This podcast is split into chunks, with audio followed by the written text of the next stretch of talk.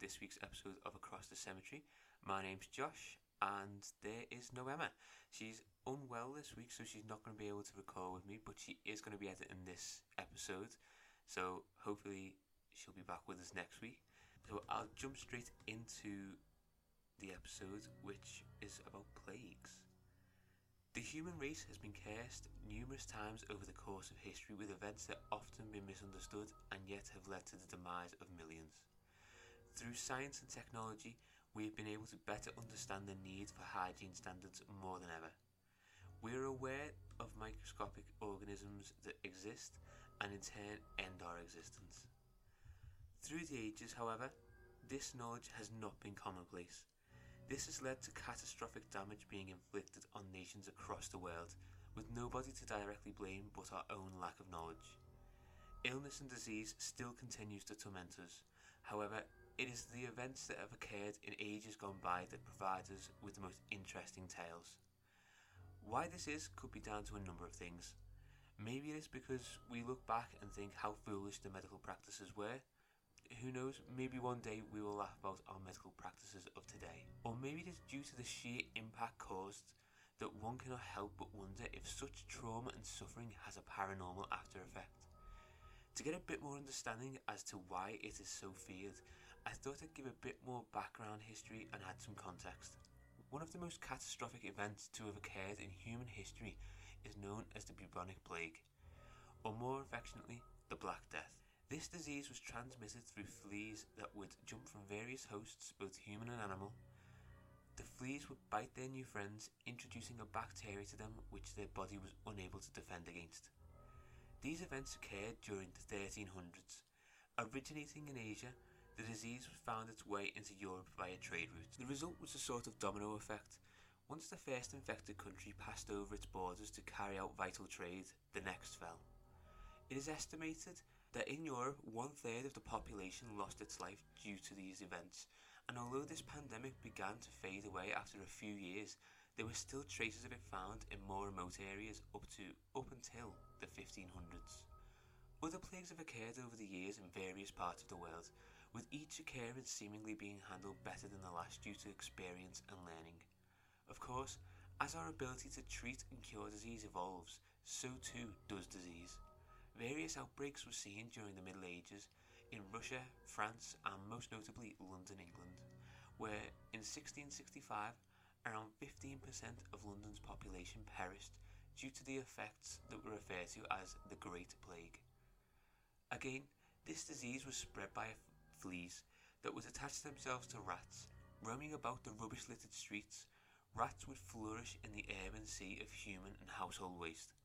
Of course, these conditions were most common in the poorer parts of the city, so with the increase in rat population came the wider spread of the fleas, which would then find their way onto human hosts, biting them and making them ill. Interestingly, well, I would say so anyway, is that a popular British nursery rhyme that is still sung to this day allegedly makes reference to the Great Plague of London.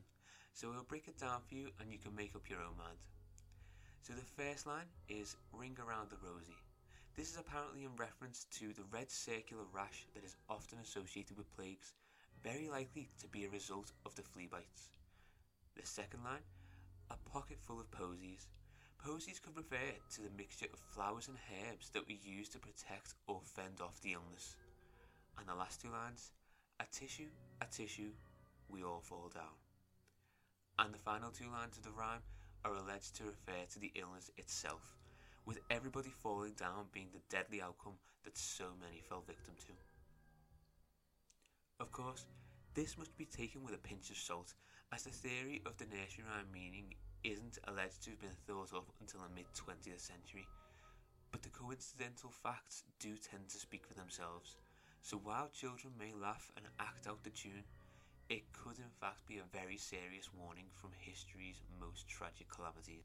And of course, we cannot delve into an episode regarding plagues and not talk about those well wishing, brave medics that would tend to the ill, despite the perilous danger they faced. Well, that may have been their attention, but their outfit of choice is one that injects fear into all those who have seen an image of them. While flung together in the interest of functionality and relative safety for the time, the waxed coats, with a combination of other water resistant materials such as leather, were assembled to repel any fluids that may find their way out of the patient's body. But this was not the pinnacle of their outfit, no. That honour is bestowed to the masks that they wore, fully covering their face, two glass eye holes grotesquely protruding from the liquid proof material. Perched underneath the eyes was a mock bird's beak that served what was believed to be a life saving purpose. The beak would have two small openings at the tip, allowing air to travel into the small storage pouch that contained assortments of herbal goods, varying dependent on where you're from. It was firmly believed at the time that the disease spreading around was caused by bad air, developing from rotten organic substances such as human bodies. And as such, the flowers were meant to repel that bad air and keep the wearer safe. Of course, in the modern age, we know that this outfit would not help protect against any illness, but for the time, this was the best they had. What it does give us in the modern age, however, is a figure of sheer terror. One that has been immortalised in shows such as The Haunting of Bly Manor, and for what seems to be for no other reason than that of the appearance, because the truth is, they were out to help people. Yet there was one incident in the town of Chester back in 2016 that saw residents providing a wide berth to a figure dressed as a plague doctor in full black gowns and a mask that was roaming the streets. I would like to provide a paranormal angle on this, but sadly it turned out to be a marketing ploy for a local historic attraction. Nevertheless, the images that this produced were nothing short of disturbing. I'll leave a link for the news article in the description so you can t- go take a look for yourself.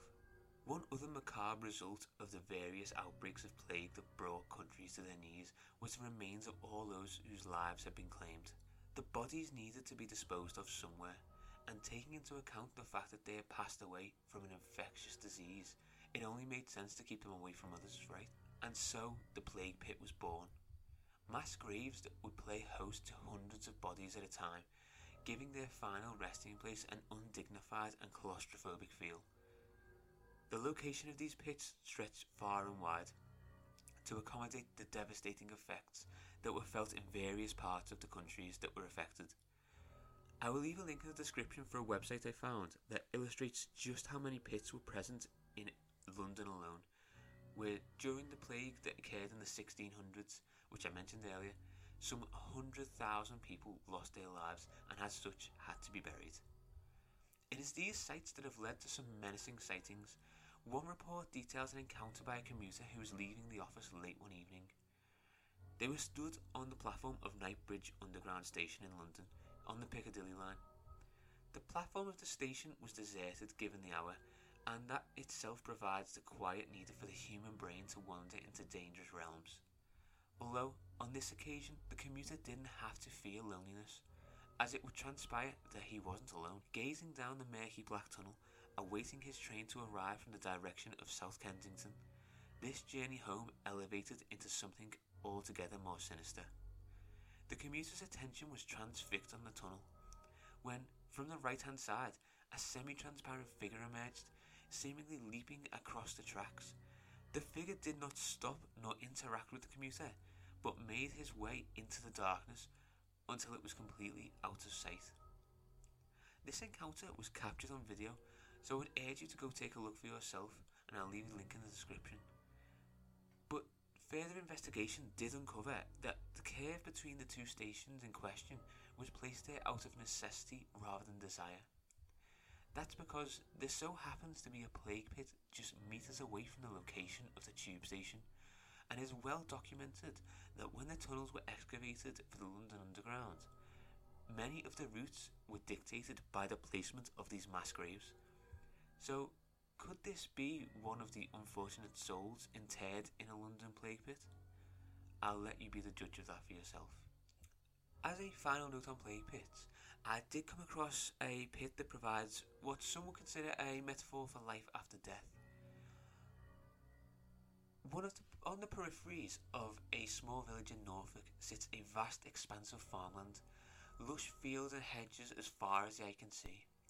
However, In the centre of one of these fields sits an abundance of obstacles to prevent the section from being farmed and prevents the farmers from wanting to farm that area. Legend and local records have it that this very site was used during a breakout of the bubonic plague that ravaged its way through the locals. The area in question was the final resting place for those who lost their battle, but despite the tragedy and sorrow that was associated with the field, today stands a full blossoming thicket of trees that have grown tall and stand strong. In that exact space that was used as a plague pit like a final gift from those who have been laid to rest there. So I know this episode has been a bit shorter, probably because there isn't bickering between me and Emma. But some of you might be happy about that, some of you might be missing it. But it, whatever, however you feel, it will be back next week. But to round off this episode, I thought I would touch on some actual stories and sightings that surround the plague and also its aftermath. One of the first stories I came across in my research was that of Ugie Hospital in Peterhead, Scotland. The land that it, this modern day hospital sits on overlooks the Ugie estuary, hence the name, and was once an open plain which the locals would use for recreational purposes.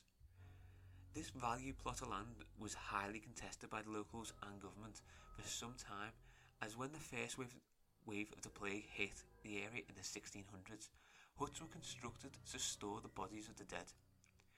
Interestingly, the arrival of the plague in Peterhead was attributed to a servant girl who inherited a trunk of old clothing from her auntie who had recently passed away. It was not confirmed what she had passed away of, and the fleas carrying the disease spread from the deceased's clothing.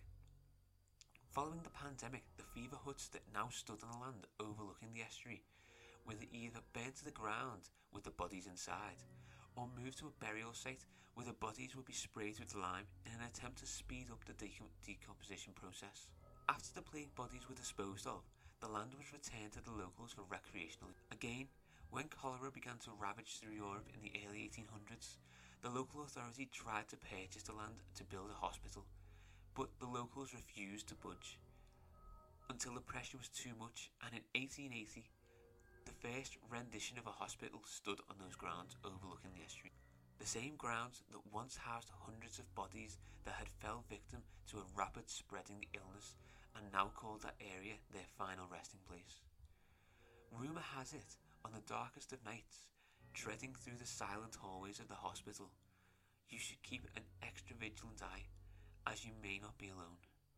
Some have reported sightings of a wispy apparition that seemingly floats across the floor and through the walls as though they weren't there.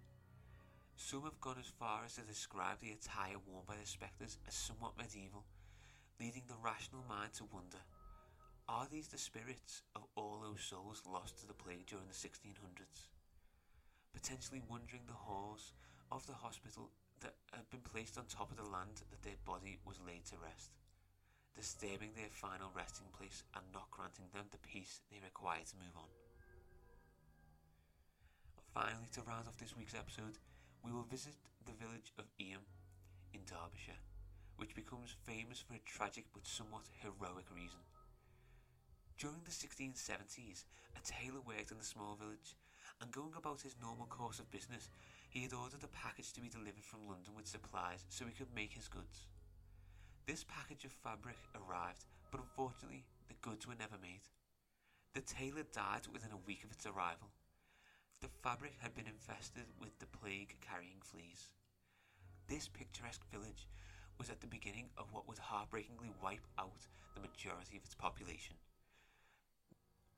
Within months, many of the villagers had perished as a result of their tailors infested. Many contemplated leaving to try and save themselves, but a valiant agreement was reached by the whole community to stay in the confines of their village and avoid further spreading of this disease. A somewhat futile but nevertheless heroic effort ensued, with neighbouring villages leaving food and supplies on a stone which is found on the border of Eyam. Sadly, after a battle lasting around 18 months, only 83 people from a population of 273 survived the plague that ravaged through the village of Eyam. What's more, is that the picturesque village has largely been preserved and resembles its former self from centuries ago the former self that suffered through months of flea spreading disease. This setting of a ye olde style village is said to not only mirror its former appearance, but also continues to be the home of its former residents. Residents who may have been victims to the plague itself. Residents who some allege are still very active to this day. One of the most prolific locations in the village for alleged activity is told to be the Miners' Arms. With a building that dates back to around the time of the plague infestation, it has no doubt seen many feet walk through its doors. Some guests in the modern age report feelings of unease when staying in one of the bedrooms of the establishment, with a few even going as far to cut their trips short and leave during the middle of the night out of sheer fear. The more brave guests who have stayed say their experiences have ranged to feeling like they are being watched right the way through to seeing figures out of the corner of their eyes darting into shadowy corners, where, upon further investigation, nothing is found and nobody is there. There are no definite records or seemingly convincing evidence of paranormal activity being linked directly to the various outbreaks of plagues, but one thing is for certain these events caused enormous losses in life, along with pain and suffering for the families afflicted. These are often the hallmarks associated with places that suffer or benefit, depending on your opinion, from paranormal activity. So it would seem to me that the village of Eyam is a perfect example of this. So thank you very much for listening to this week's episode. I hope you have enjoyed it.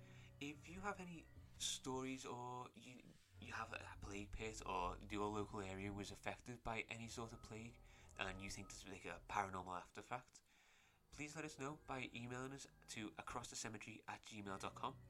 You can also connect with us on social media. We're on Instagram at Across the Cemetery. We're on TikTok and Twitter at AX the Cemetery. And we'd also really appreciate if you could leave a review for this episode as it greatly helps us and also helps other people find the podcast too. Thank you very much for listening, and we'll see you in the next one.